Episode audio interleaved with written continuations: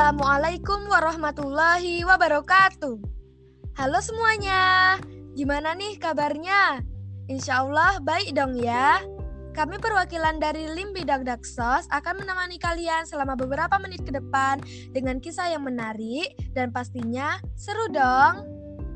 Seperti yang kalian tahu, ada pepatah yang mengatakan, tak kenal maka tak sayang. Jadi, izinkan kami mengambil sedikit waktu untuk berkenalan dengan kalian. Saya Zahra dan partner saya Fatia akan membawakan kisah seru dan juga inspiratif berjudul Saat bin Abi Waqqas, sahabat Nabi yang dijamin masuk surga. Aku adalah orang ketiga yang memeluk Islam dan orang pertama yang melepaskan anak panah di jalan Allah. Demikianlah saat bin Abi Waqqas mengenalkan dirinya. Ia adalah orang ketiga yang memeluk Islam dan orang pertama yang melepaskan anak panah dari busurnya di jalan Allah. Saat bin Abi Waqqas bin Wuhaib bin Abdi Manaf hidup di tengah-tengah Bani Zahrah yang merupakan paman Rasulullah Shallallahu Alaihi Wasallam. Wuhaib adalah kakek Sa'ad dan paman Aminah binti Wahab, ibunda Rasulullah. Saat dikenal oleh orang karena ia adalah paman Rasulullah Shallallahu Alaihi Wasallam dan beliau sangat bangga dengan keberanian dan kekuatan serta ketulusan iman saat. Nabi bersabda, "Ini adalah pamanku, perlihatkanlah kepadaku paman kalian." Keislamannya termasuk cepat karena ia mengenal baik pribadi Rasulullah, mengenal kejujuran dan sifat amanah beliau. Ia sudah sering bertemu Rasulullah sebelum beliau diutus menjadi nabi. Rasulullah juga mengenal Sa'ad dengan baik. Hobinya berperang dan orangnya pemberani. Sa'ad sangat jago mematah dan selalu berlatih sendiri. Kisah keislamannya sangatlah cepat dan ia pun menjadi orang ketiga dalam deretan Islam yang pertama masuk Islam. As-sabiqunal awwalun. Sa'ad adalah seorang pemuda yang sangat patuh dan taat kepada ibunya. Sedemikian dalam sayangnya saat pada ibunya, sehingga seolah-olah cintanya hanya untuk sang ibu yang telah memeliharanya sejak kecil hingga dewasa. Dengan penuh kelembutan dan berbagai pengorbanan, ibu saat bernama Hamnah binti Sufyan bin Abu Umayyah adalah seorang wanita hartawan keturunan bangsawan Quraisy yang memiliki wajah cantik dan anggun. Di samping itu, Hamnah juga seorang wanita yang terkenal cerdik dan memiliki pandangan yang jauh. Hamnah sangat setia kepada agama nenek moyangnya penyembah berhala. Pada suatu hari, Abu Bakar As-Siddiq mendatangi saat di tempat kerjanya dengan membawa berita dari langit tentang diutusnya Muhammad Shallallahu Alaihi Wasallam sebagai Rasul Allah.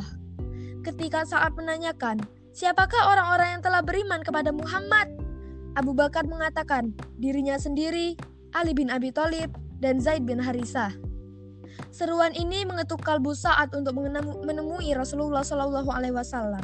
Untuk mengucap dua kalimat syahadat, ia pun memeluk agama Allah pada saat usianya baru menginjak 17 tahun. Saat termasuk dalam deretan lelaki pertama yang memeluk Islam selain Ali bin Abi Thalib, Abu Bakar As-Siddiq, dan Zaid bin Harisah. Setelah memeluk Islam, keadaannya tidak jauh berbeda dengan kisah keislaman para sahabat lainnya. Ibunya sangatlah marah dengan keislaman saat. Wahai saat, Apakah engkau rela meninggalkan agamamu dan agama bapakmu untuk mengikuti agama baru itu? Demi Allah, aku tidak akan makan dan minum sebelum engkau meninggalkan agama barumu itu. Ancaman sang ibu. Saat pun menjawab, Demi Allah, aku tidak akan meninggalkan agamaku. Sang ibu tetap nekat karena ia mengetahui persis bahwa saat sangat menyayanginya. Hamnah mengira hati saat akan luluh jika melihatnya dalam keadaan lemah dan sakit ia tetap mengancam agar terus menolak makan. Namun, saat lebih mencintai Allah dan Rasulnya, Wahai ibunda, demi Allah seandainya engkau memiliki tujuh puluh nyawa dan keluar satu persatu, aku tidak akan mau meninggalkan agamaku selamanya. Tegas saat. Akhirnya, sang ibu yakin bahwa anaknya tidak mungkin kembali seperti sedia kala. Dia hanya dirundung kesedihan dan kebencian. Allah subhanahu wa ta'ala mengekalkan peristiwa yang dialami saat dalam ayat Al-Quran.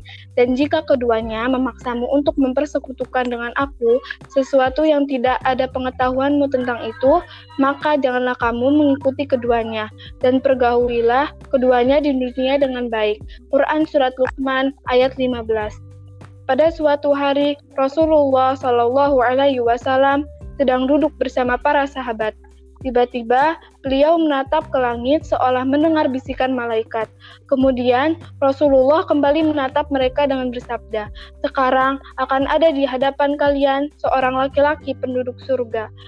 Mendengar ucapan Rasulullah Shallallahu Alaihi Wasallam, para sahabat menengok ke kanan dan ke kiri pada setiap arah untuk melihat siapakah gerangan lelaki berbahagia yang menjadi penduduk surga. Tidak lama berselang, datanglah laki-laki yang ditunggu-tunggu itu. Dialah Sa'ad bin Abi Waqqas.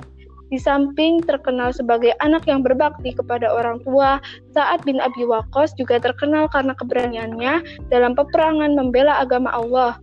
Ada dua hal penting yang dikenal orang tentang kepahlawanannya. Pertama, Sa'ad adalah orang yang pertama melepaskan anak panah dalam membela agama Allah dan juga orang yang mula-mula terkena anak panah. Ia hampir selalu menyertai Nabi Shallallahu alaihi wasallam dalam setiap pertempuran. Kedua, Sa'ad adalah satu-satunya orang yang dijamin oleh Rasulullah Wasallam dengan jaminan kedua orang tua beliau. Dalam perang Uhud, Rasulullah Shallallahu Alaihi Wasallam panahlah wahai Sa'ad. Ayah dan ibuku menjadi jaminan bagimu. Sa'ad bin Abi Waqqas juga dikenal sebagai seorang sahabat yang doanya senantiasa dikabulkan Allah. Qais meriwayatkan bahwa Rasulullah Shallallahu Alaihi Wasallam pernah bersabda, "Ya Allah, kabulkanlah saat jika dia berdoa." Yang ketiga, pada masa kekhalifahan Utsman bin Affan, saat bin Abi Waqqas ditugaskan untuk memimpin delegasi ke Cina, merujuk buku perkembangan Islam di Tiongkok. Ini menjadi tonggak pertama dakwah Islam di negeri tirai bambu.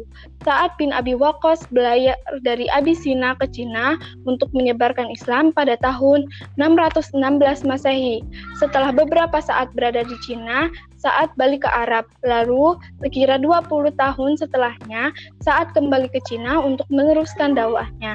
Sejarah mencatat, hari-hari terakhir saat bin Abi Waqqas adalah ketika ia memasuki usia 80 tahun dalam keadaan sakit.